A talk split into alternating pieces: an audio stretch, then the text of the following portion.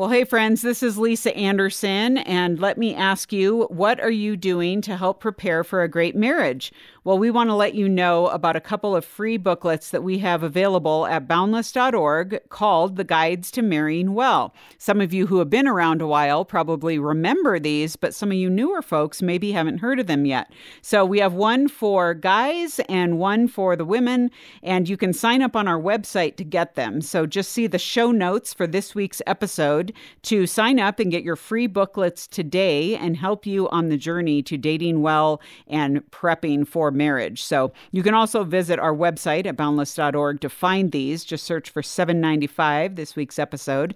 So let's get started with this week's episode. Boundless Show.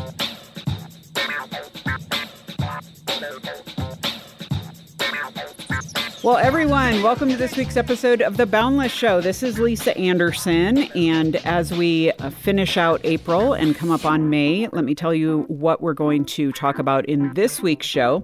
Later on for our inbox, we have a listener who is wondering what does a faithful follower of Christ do when they are married to someone who doesn't bear the fruit of Christ? So, because that is a tricky question and one that has a lot of theological implications, our friend Pastor Mark Bates is going to offer some wisdom on that. You probably heard him last week as well. And so, stay tuned uh, for his response. And then for our culture segment, Monique Duson was formerly an advocate for critical race theory, and now she's a racial unity advocate and runs an organization called the Center for Biblical Unity. But what in the world is biblical unity? Like, how how is that even any different? Well, she's going to tell part of her story and uh, really discuss racism in our culture and even the church. So you definitely don't want to miss that. Okay, here we are for our roundtable, and I get to welcome back this week. For those of you who heard the show last week, we did a fun roundtable talking about grace and uh, what is grace, what does the Bible say about grace, what does grace look like on a Tuesday.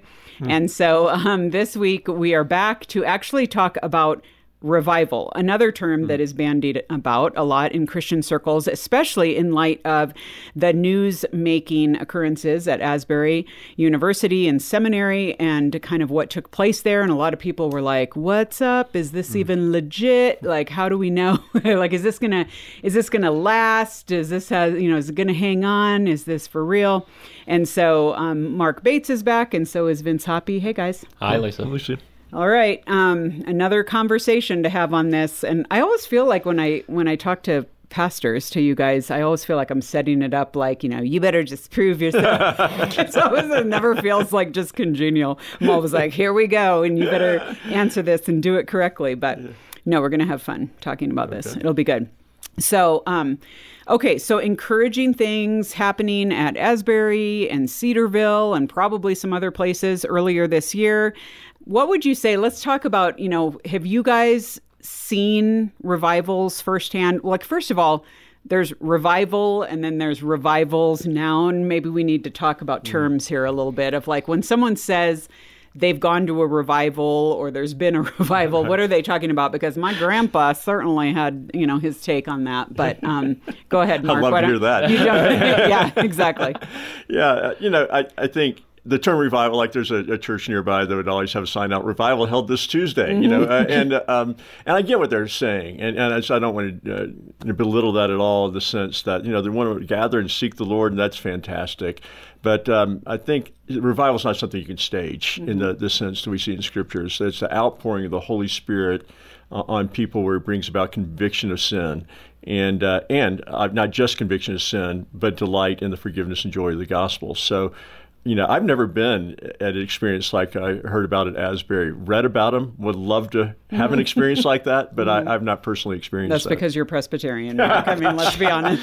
you, clearly... you, beat me to my own joke. oh, like I was going to make fun of him. Get... Like, you know, I'm like a eternal pessimist and skeptic. I'm like, I'm a Presbyterian. Vince was going to go there. Yeah. So, okay, yeah. cool. And so, like, Richard Lovelace talks mm-hmm. about, like, the revivals and infusion of new spiritual life. So, uh, confession of sin, repentance and delighting in the Lord uh, by the Holy Spirit to existing parts of Christ's body. So Richard Lovelace is a is a church history Presbyterian. Presbyterian yeah. church we'll history uh, uh, at Gordon Conwell is, is, is where where he was yeah. Uh, in his life, and mm-hmm. so wrote the dynamics of uh, of, of spiritual life is what it was. Right. So yeah, and so that was a big influence on Tim Keller, if you want to know yeah. that. Okay. So, okay. Very good to know. Okay, so it's not just like, hey, Hillsong dropped a new album. Let's call it. Clearly, there's a revival out of that, or whatever. So right. I think sometimes we can kind of conflate some of those mm-hmm. things. But that said, there have been documented, or what some people would document as revivals throughout church sure. history. Mm-hmm. What are some of those, and what you know, like we've also had like the Great Awakening and whatever. Was that a revival? Like, help us understand historically what has taken place and how people would have described those events and what was um, necessary, really, or what kind of contributed to those. Yeah, if we were to talk about like first Great Awakening, mm-hmm. it was during a, a, particularly anxious time in in history, but then. Um, you know, Jonathan Edwards, we talk about it in, in Enfield, Massachusetts, pre- preaches a sermon about, um, was it Deuteronomy 32, 35. Mm-hmm. In due time, their foot shall slippeth, is basically what it says. And so, and, but what, what was he getting at? You know, yeah. uh, sinners in the hands of an angry God, like, it moved people from a, a point of just kind of getting it from head knowledge mm-hmm. that they knew this to then the point where the spirit applied it and it like the pennies dropped mm-hmm. in in their lives to which they experienced God's love and forgiveness and actually we're we're confessing sin mm-hmm. repenting and turning to him and and so we we see the evidences of it and that kind of changed life and new dynamics of spiritual life yeah, and so we've seen that. I mean, First Great Awakening can be a great example, and, and you know, um, and he records a lot of details. What even some things that are wrong about it, mm-hmm. he, records. But uh, but we've seen others. You know, Asbury had a, another one. I forgot how long ago was that? 30, 40 years ago. There was a, the Asbury revival, uh, Azusa Pacific. Uh, it was a great Welsh revival.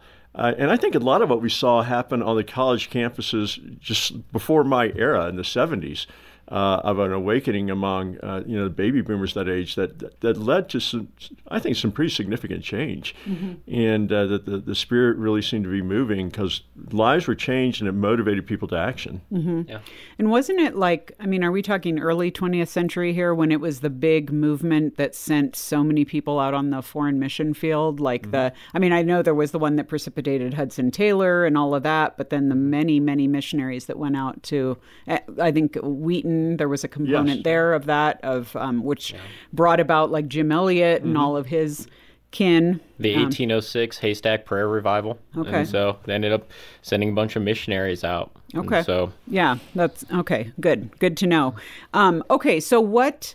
Like you guys kind of alluded to what the hallmarks of a revival are, but like what? I mean, I think a lot of people think like this is going to be you know, kind of to Mark's point about there will be a sign up, but yeah, like right. there's going to be a tent. Someone's going to preach super long. Um, there's going to be long prayers as well as that. And then eventually people are going to be in tears. Is yeah. that, I mean, again, if there is confession of, of sin and whatnot, but why would God bring revival under some circumstances with well meaning pastors and people mm-hmm. organizing it and not in other circumstances? Can't answer that second question, you know, and, and because I mean it's something I think can pray for, but I do think you're right. There are times when people try to manufacture this, mm-hmm. and that might be a contrast to those who like church history between the second Great Awakening and the first. But they're thinking, okay, if we can get the mood just right, if we can mm-hmm. do this, if we can sing "Just as I Am" uh, mm-hmm. one more time, uh, that'd be a different era, I guess. But uh, uh, and we can, you know, just play on people's emotions to get them to respond. Uh, not that I'm anti emotions, uh, but but that's not the same thing as the work of the Spirit. So I think there's a tendency to want to manufacture that instead of saying, you know, for the Holy Spirit to come and work. Mm-hmm. But revival usually is accompanied by, by prayer, you know, mm-hmm. uh, and so um, not great music. And nothing's wrong with great music. I'm all for it. Just, that's just that's not the catalyst typically. Uh, okay. The person who preached at Asbury uh, texted his wife immediately after and said, "Preached another dud." oh, really? And okay. then mm-hmm. people came, right. confess okay. in, and the Spirit was just working and moving.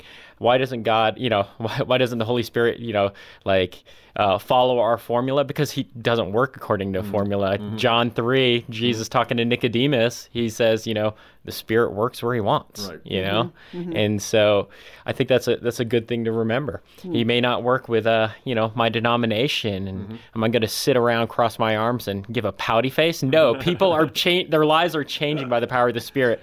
Let's praise God for that. And that's a, it's a good thing. Yeah.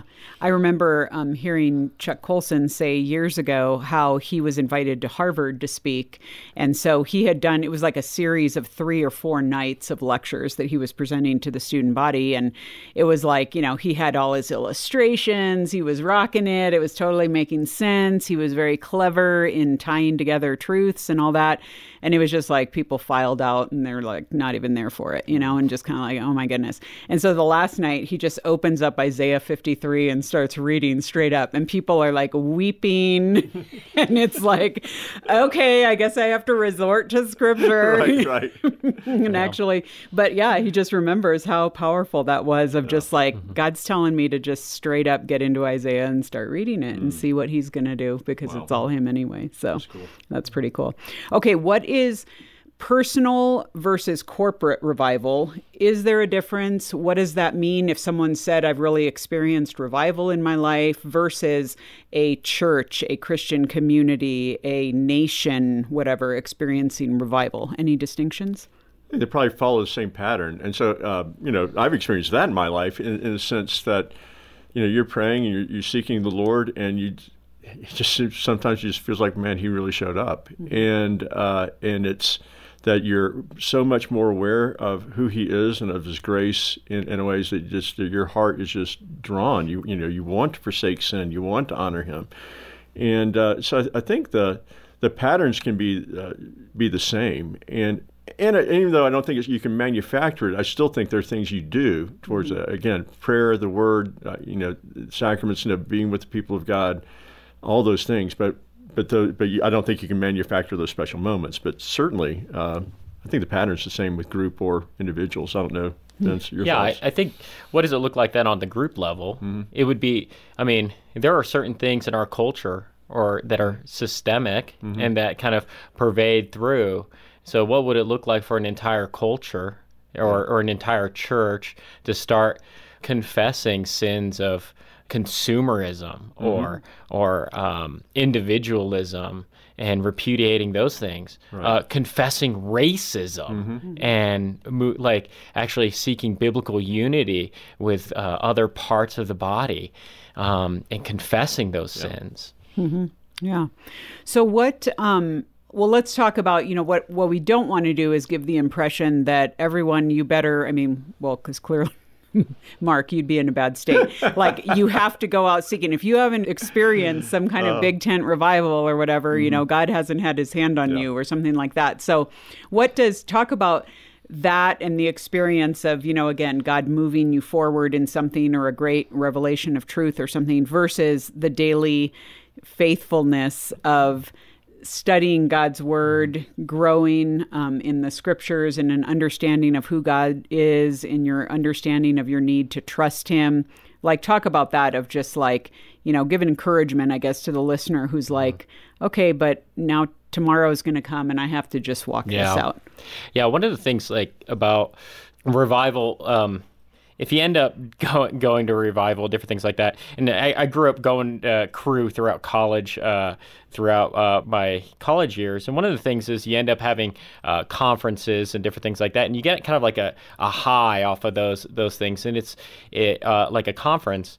The thing is, is it has a waning effect, mm-hmm. right? And so, does God work through those things? Yeah, He absolutely does work through those things. Mm-hmm. But then, what are His ordinary means that He typically works through? So, what does this look like on my Monday? God is forming and shaping and doing a rework, a work of new creation in your life by the power of the Spirit, and He's using these ordinary means of reading the Word, praying, showing up to worship on Sunday and he is redoing things in your life. He is renovating your life radically.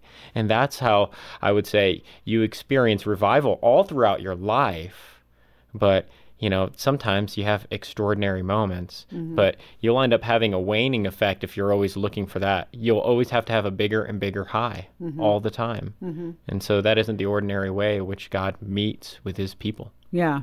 So to that point, though, I mean, there are some maybe listening who are like, yeah, but why do I know so many Christians who are just so like blah? Like they never even want to talk about the Holy Spirit, mm. or it doesn't seem like God's really doing anything in their life, or they're not encouraged by what they're seeing in the church or whatever. They're just so intellectual, or they're so, you know, maybe we don't have to specifically call out denominations, or, but Thanks, Lisa. like, but no, just talking about like, you know, again, because I think there's again a, a balance between you can't be looking around. It's not, you know, the devil's not going to do everything, and the spirit, you know, again, uh, just just assigning blame or or credit or whatever. But but yeah, what? How do we how do we do that when we just feel like we're in a spiritual funk or we feel like we just haven't seen or experienced God recently, in whatever that means.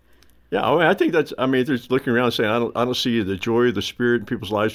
That is a problem, you mm-hmm. know. So, so I mm-hmm. don't think you say, well, we're just more intellectual, whatever else. No, your your heart should be engaged.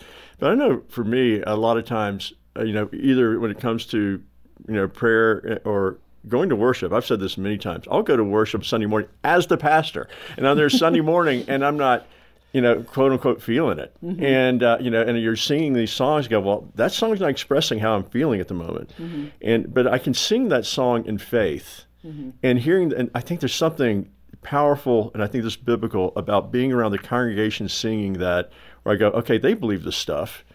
And, uh, and then there, I do think we're seeking to get our heart engaged. And I think there's, that's, that's why there's something truly powerful about worship and, and about singing, particularly in prayer.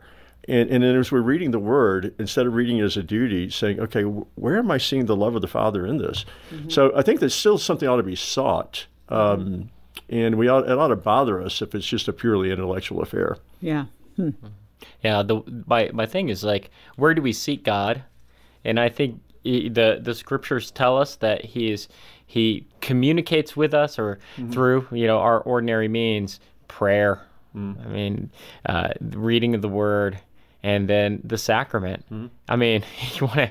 I always goof around and, and like wax eloquent every Sunday, but like the thing is on on uh, the sacrament is that is where God is. Uh, you want to experience God? How about you eat His flesh? Uh, uh, you drink of of His blood, and like as you feel that bread on your tongue, and as you feel the wine gladden your heart, Mm-hmm. that is how God works, like in tangible ways. It is His Word made tangible for your life, and that nourishes our faith as we mm-hmm. go forward. And as you said, we do it in community with others.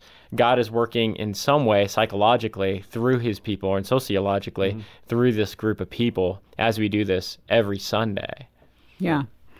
We just had um, at Boundless, and I'm not just saying this because I wrote it, um, because I put in a, uh, did a blog post on kind of eight ways that I thought of to kind of boost your faith, especially in a new year, of what it looks like when you're just like, is this year going to be the same as last? And God hasn't shown up, and I thought I'd be dating by now, but God's not faithful, and all this kind of stuff. And one of the examples I gave was um, that has just helped for me personally, and this isn't like necessarily scriptural or prescriptive, but when you find a person who has recently come into the family of God mm-hmm. and you ask their story, that's just like a shot in the arm. I mm-hmm. mean, that's just a fun. I mean, I think too often we get in our little, you know, cliques and our little circles of whatever of hanging out with with the same people who maybe are in the same spot we are in our walk or whatever. And sometimes you just have to hear the story of someone who's like, oh my word like here is just what happened to me like and so it is fun as we encourage one another and build one another up and uh, that's just a, a great way to go go about doing that i think but awesome. Well you guys thank you so much. I mean what a great conversation on you know obviously not specifically like oh, you better, you know, you better know mm-hmm. what revival is or have experienced it in this way. But just to be encouraged that God is at work and will continue to be at work, and so we can um, we can trust Him to show up in that way. So thanks so much. Thank you, Lisa. Thank you, Lisa. Have you ever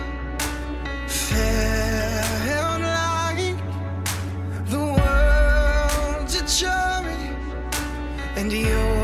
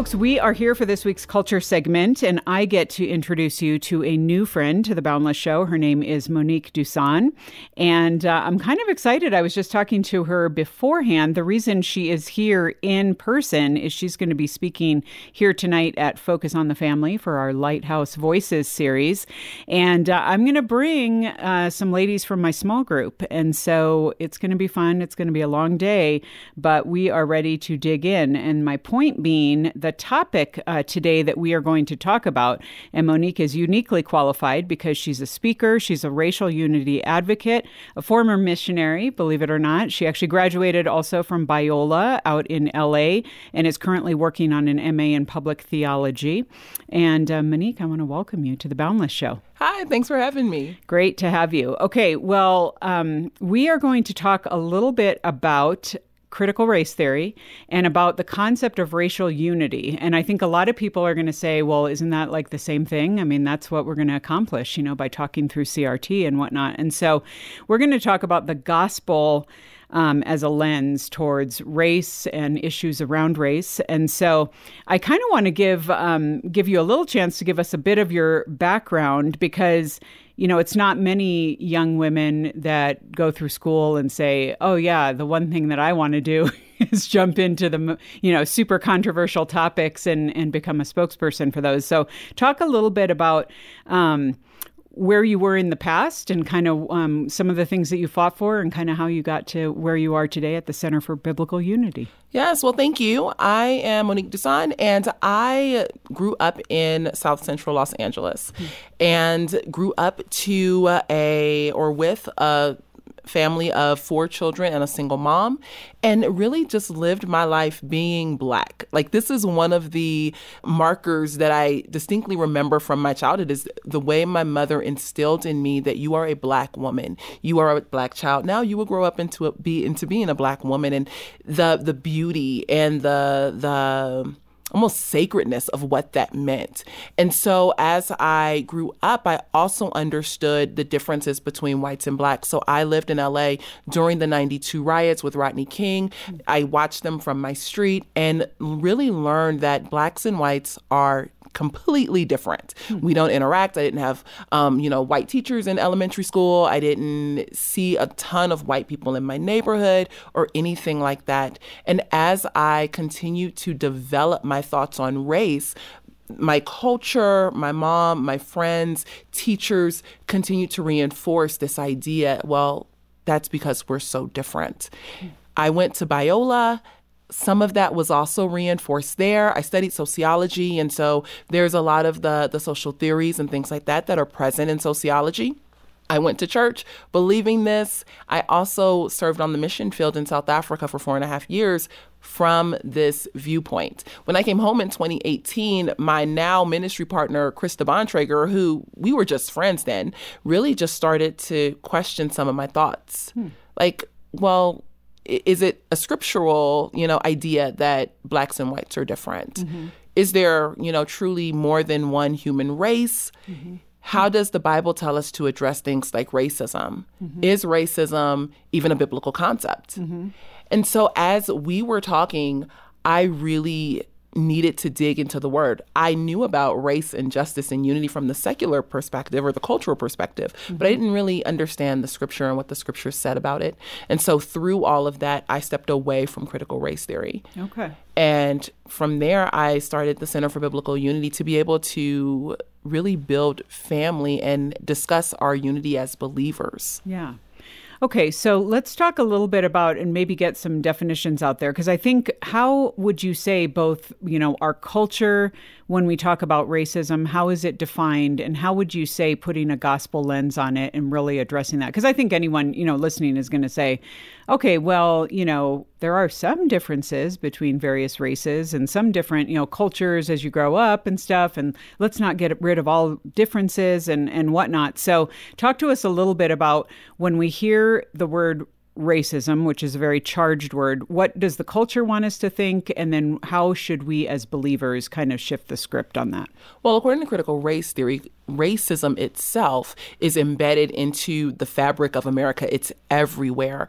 The idea of racism, by definition, would be prejudice plus power. So, not just having a prejudice in your heart, but having institutional power to impact someone's life. It no longer refers simply to the attitude of heart that I may have against a person who is of a different racial category than what I am. Now, the idea of race itself is a social construct. I can acknowledge that truly there is only one human race. Our differences in skin color and eye formation and things like that are simply micro adaptations. There's one human race. I love the fact that you say we don't want to get rid of culture. Every culture has something that I personally believe can be celebrated and something that needs to be redeemed. So when we think about culture, what we don't want to do is conflate someone's skin color with their culture. It's important to understand that when we're talking about conversations of racism, it is definitely built on the idea that whites and blacks in this current conversation, whites and minorities, whites and blacks have a distinct difference based on things like white supremacy, whiteness, um, institutional racism, where there is racism, again, spread throughout the American fabric. Okay. So, what would you say? Because I think a, a lot of um, young adults thinking today, and of course, this is in families, it's in the workplace, it's in what they're taking in in social media and whatnot.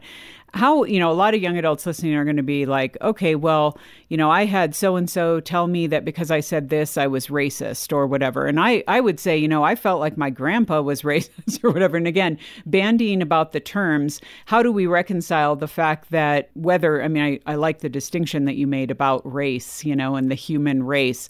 Um, but how do we better kind of take hold of the language and the conversation to acknowledge that yeah, there are people that are wanting to um, discriminate against uh, people of color. There are people, or you're seeing it show up in different ways. It does manifest in certain ways, but there are different ways of thinking about that and better ways of thinking about it when we put the gospel towards it. So I would say that when we consider the issues of racism, first, we can acknowledge that all people can be racist. Mm-hmm. The idea of racism today is something that white people specifically are, you know, seen as being able to do, not something that a person of color can actually do. I might be able to hold prejudice as a black woman, but I wouldn't be able to be racist according to this definition. Hmm. Now, in the scriptures, I don't actually see a sin where, you know, one group can do and the other group can't. Mm-hmm. And so that makes me question right there like, is this a true definition that Christians should adopt? Hmm. Now, in looking at, you know, how do we have this conversation or what about my grandfather who was racist? Your grandfather may have been racist.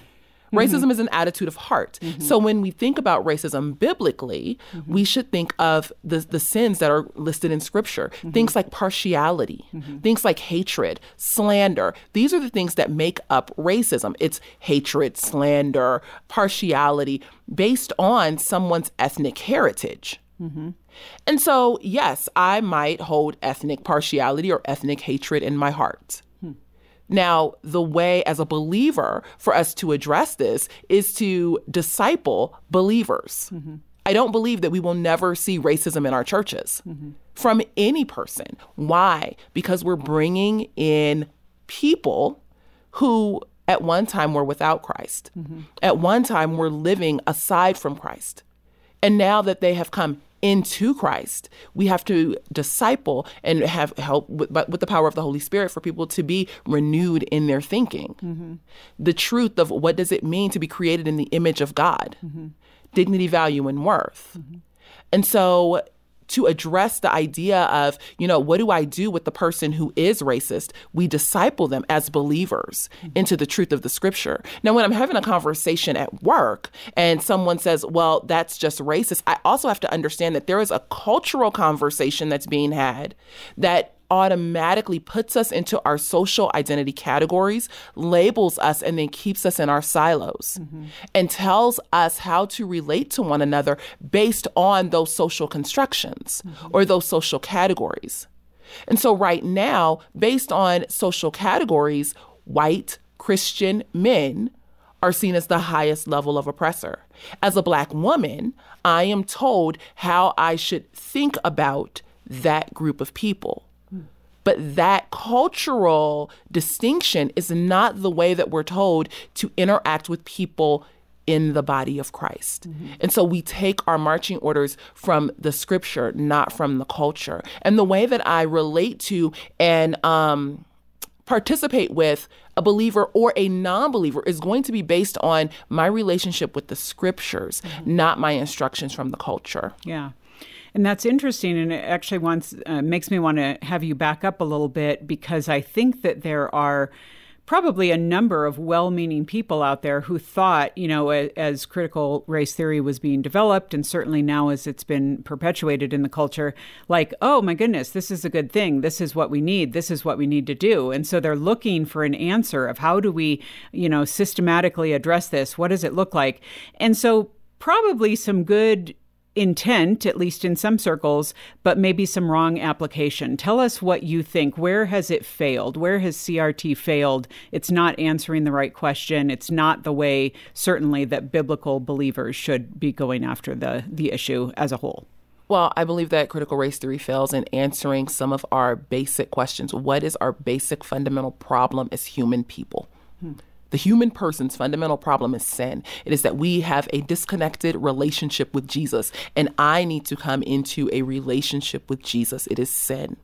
Now, critical race theory will say that our fundamental problem is first whiteness white supremacy. We need to decolonize whiteness. We need to um, get rid of the structures that uphold white supremacy. White supremacy is not the greatest problem. The greatest problem is the attitude of heart that we have lost relationship through the fall with God. How do we get back into a good place or how do I become a good person? Well, we believe that Jesus is the one, the answer to the human problem. And then we believe in discipleship and living life according to the scriptures. Well, critical race theory will say that you need to become an ally and you need to read these books and you need to continually do anti racism and all of these works that are put forward to continually help you to become a good person. Mm-hmm. That's completely counter to what the scriptures say critical race theory or proponents of anti-racism will say that well if we want unity white people have to do certain things and black people have to do other things. And you know this is the way that we're going to eventually get to unity. Well that's not actually for the believer the truth. The truth for the believer is that our starting point is unity. Mm-hmm. You are my sister when we come into Christ. Mm-hmm. Now, Ephesians 4 talks about how do we maintain the unity. I can't maintain something that I have to make mm-hmm. 1st Like, let me let me see if I can say that in a better way.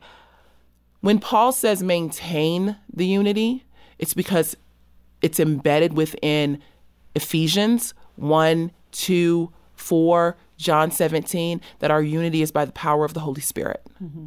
And if our unity has been received by the power of the Holy Spirit, now I do get to maintain it. Hmm. And that is a bit of a work. Forbear. Be forbearing with one another. Go again with one another. Forgive one another. Ask for forgiveness.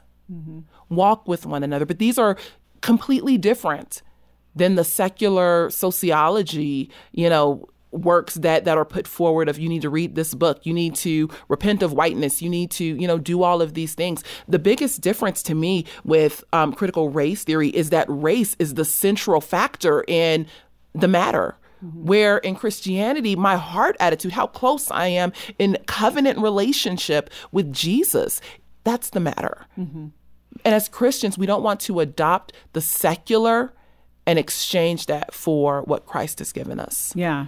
I would imagine, and you've probably been um, asked this before, I would imagine, though, that even in the church, you have black brothers and sisters who are like, okay, hold up, girl. who are like accusing you of being a sellout, who are like, wait a minute, you know, this is what we fought for, this is where we are, this is what we don't want to lose ground. How do you respond in that context? And how are you, you know, trying to win hearts on both sides when it comes to like, why are you, Monique, a black woman, being the one who's going to champion this? You know, this shouldn't be your cause. You need to continue fighting. You know, you need to fight for power and exactly what we're talking about. Yes, I have heard that a lot. Now, oddly enough, or surprisingly enough, it's more from white women. Ah, than it is from blacks. When I have conversations with black brothers and sisters, when we're sitting down and we're going back and forth and we're struggling through the scripture together, a lot of times it's like, mm, I don't know about that. I don't like it, but I can see where you're going. Hmm. Many white women will walk up to me and boldly just tell me I'm racist. Hmm.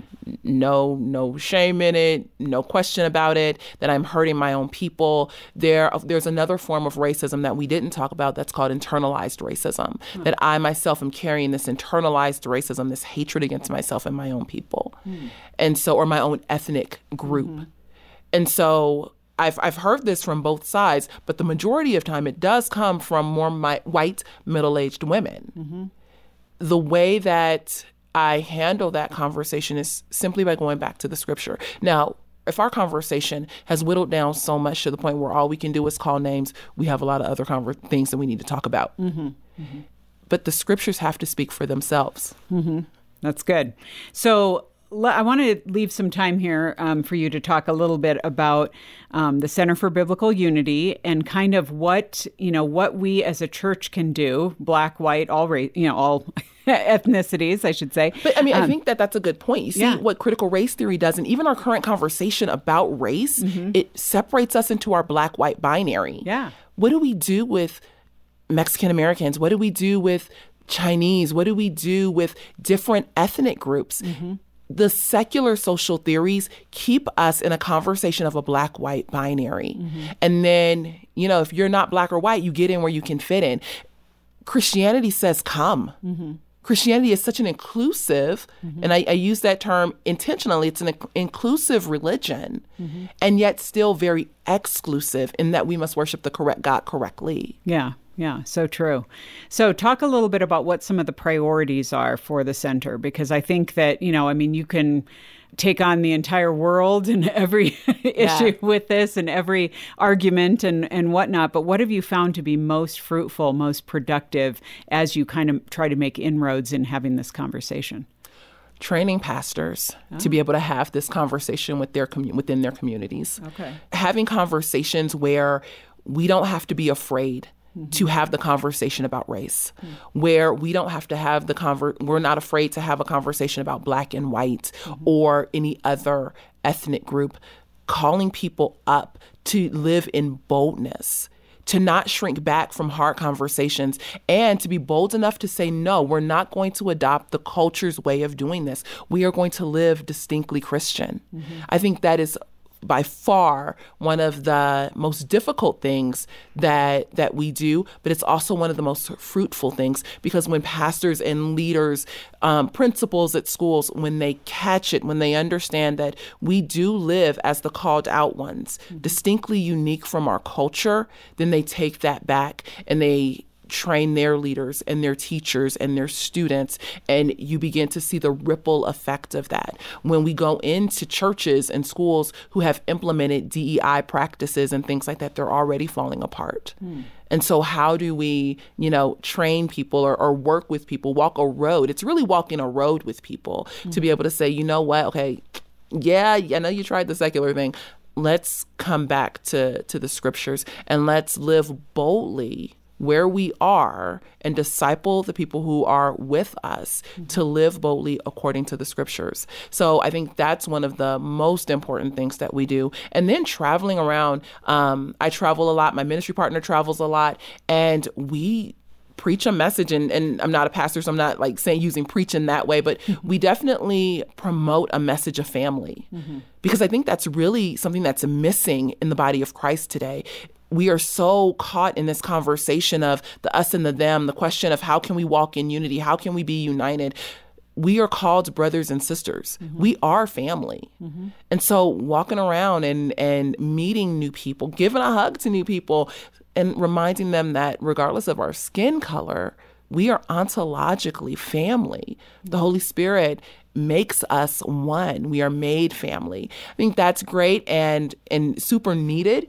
And then the last thing is our curriculum reconciled. We created a curriculum in 2021 that takes people through six weeks of reconciliation. What does it mean to be reconciled? Hmm. Are we as believers truly reconciled, or do we need to do the work of racial reconciliation?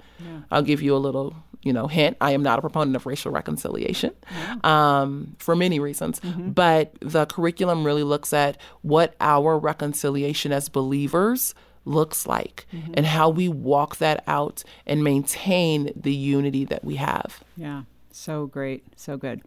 All right, folks. Um, well, we've been talking about this. We want to give you some more information. And so um, you're going to find, we're going to have a bunch of links. We're going to link to the Center for Biblical Unity so you can get info on all of this, what Monique uh, is up to, what the ministry's up to. Go to boundless.org, search 795.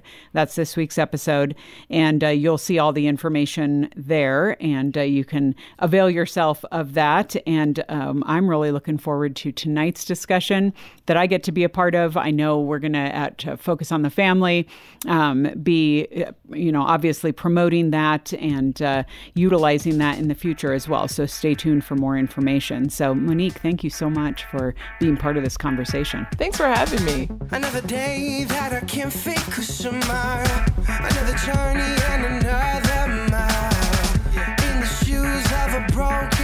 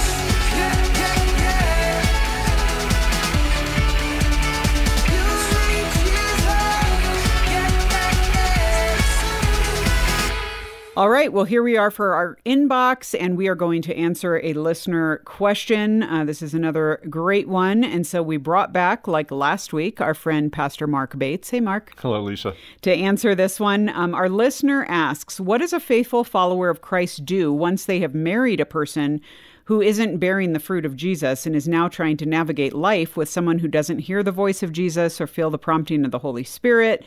Have you discovered any resources to help those who are in this type of situation? And, uh, Wow, that's kind of a hard question because it's like making a lot of assumptions. But let's assume that maybe Right. this person they're they're sensing like, oh, this person just doesn't want to pursue the things of God. They don't want to talk about spiritual things. They not. I mean, I don't know. It looks like that might be the case, which is very tricky. I mean, Right. Yeah. So, uh, and now I'm going to go on some assumptions that when they married this person, this person claimed to be a Christian and uh, claimed to be pursuing God because it sounds like something that's happened recently or surprised them. So the first thing is, well, talk about it.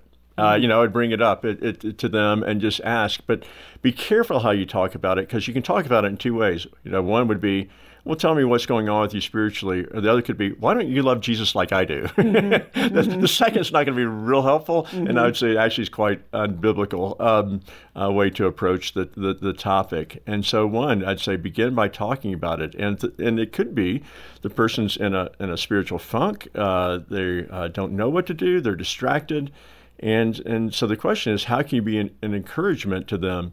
Now, let's say the person says, No, I don't want to. You know, maybe I wanted to pursue God when I married you, but really that's not what I want now.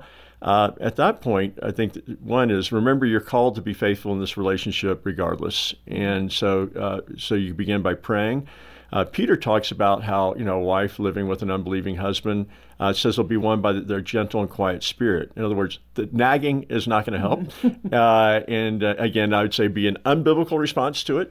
And so, um, so showing love and compassion for the person, no matter what. Uh, then, with that, uh, it's the reason we all live in Christian community. You know, I'd say find a few trusted people, uh, maybe a mentor, uh, close friends. Not everyone. I would not be gossiping about your spouse, but you do need other people to walk with you through this. That's going to be more helpful than a book or a podcast on this, even though I like podcasts, uh, is, uh, uh, is uh, finding those. I think Larry Crabb said this. He said, Most people who go to counselors don't really need a counselor. What they need is a community of shepherd and friends. Mm-hmm. And in, in something like this, you need other people who are going to pray for you and encourage you and help you to respond well. Mm-hmm. Because if you're responding in a judgmental, condemning way, you're going to drive the spouse away. Mm-hmm. And if you're responding with love and compassion, doesn't mean you're condoning, uh, but but uh, you're uh, love and compassion. And to do that, you're going to need people around you. Yeah, that's good. I have a friend who was in uh, that kind of situation. Actually, as you were talking, I thought of her because Mm. she kind of had a husband who, you know, very much professed Christ and whatever, but kind of was like she was upset. She had really grown leaps and bounds in her Mm-hmm. faith. And then all of a sudden it was like he was always talking about how worried he was about money. And, you know, she's like thinking, how come you're, why aren't you trusting God? And, you know, and then he was just kind of like shrinking back, didn't really want to be in small group, Mm. didn't want to whatever. And so she just started praying and she prayed and prayed. And she's like, I'm not, kind of to your point, I'm not going to jump in and like try to orchestrate his spiritual life or, you know, set up Christian play dates for him, Right, this kind of right. stuff. But she just prayed and prayed. And one day he came home after church and he Mm-hmm. said, uh, Hey, FYI, I'm signing up for this church mission trip to Africa Wow. that they're putting on totally on his own. He decided. And he went there, met some great guys, and got into Mm-hmm. a discipleship group. And it just took off from there. So, yeah, you never know what God's going to do. That's Yeah. pretty cool. Awesome. Well, everyone, take heed. You know, think about it. Pray. I mean, that's just a good reminder to be praying for people, whether you're married to them or not, quite frankly. So, um, an awesome, awesome reminder of the power of God in a person's life. And if God wants to chase you down and he wants to do something in your life that you might not even be prepared for, he will do it. So get ready. Well, folks, that is it for this week's show. Um, remember, sometimes I remind you guys to hop over to Apple Podcasts and leave a review of the show because that is a great way for other people to hear about the show and maybe give it a chance. And so if you're sharing it on social media or you leave us a review, you know, hopefully positive, um, we would really appreciate it. And again, we know that you're friends and fans of the show. You're part of our family here. And so we would just love for you to share that love. In the meantime, I will see you around next week. It's Lisa Anderson for The Boundless Show. The Boundless Show is a production of Boundless.org. Focus on the family. Boundless. God wants true disciples, ones that think like Him, talk like Him, walk like Him, disciples that bring shalom to the chaos of this world. Pursue that path with the RVL Discipleship Series. Bible scholar Ray Vander Laan will give you the tools to understand the Bible more deeply and inspire you to be a passionate follower of Christ. Watch the first episode at rvldiscipleship.com.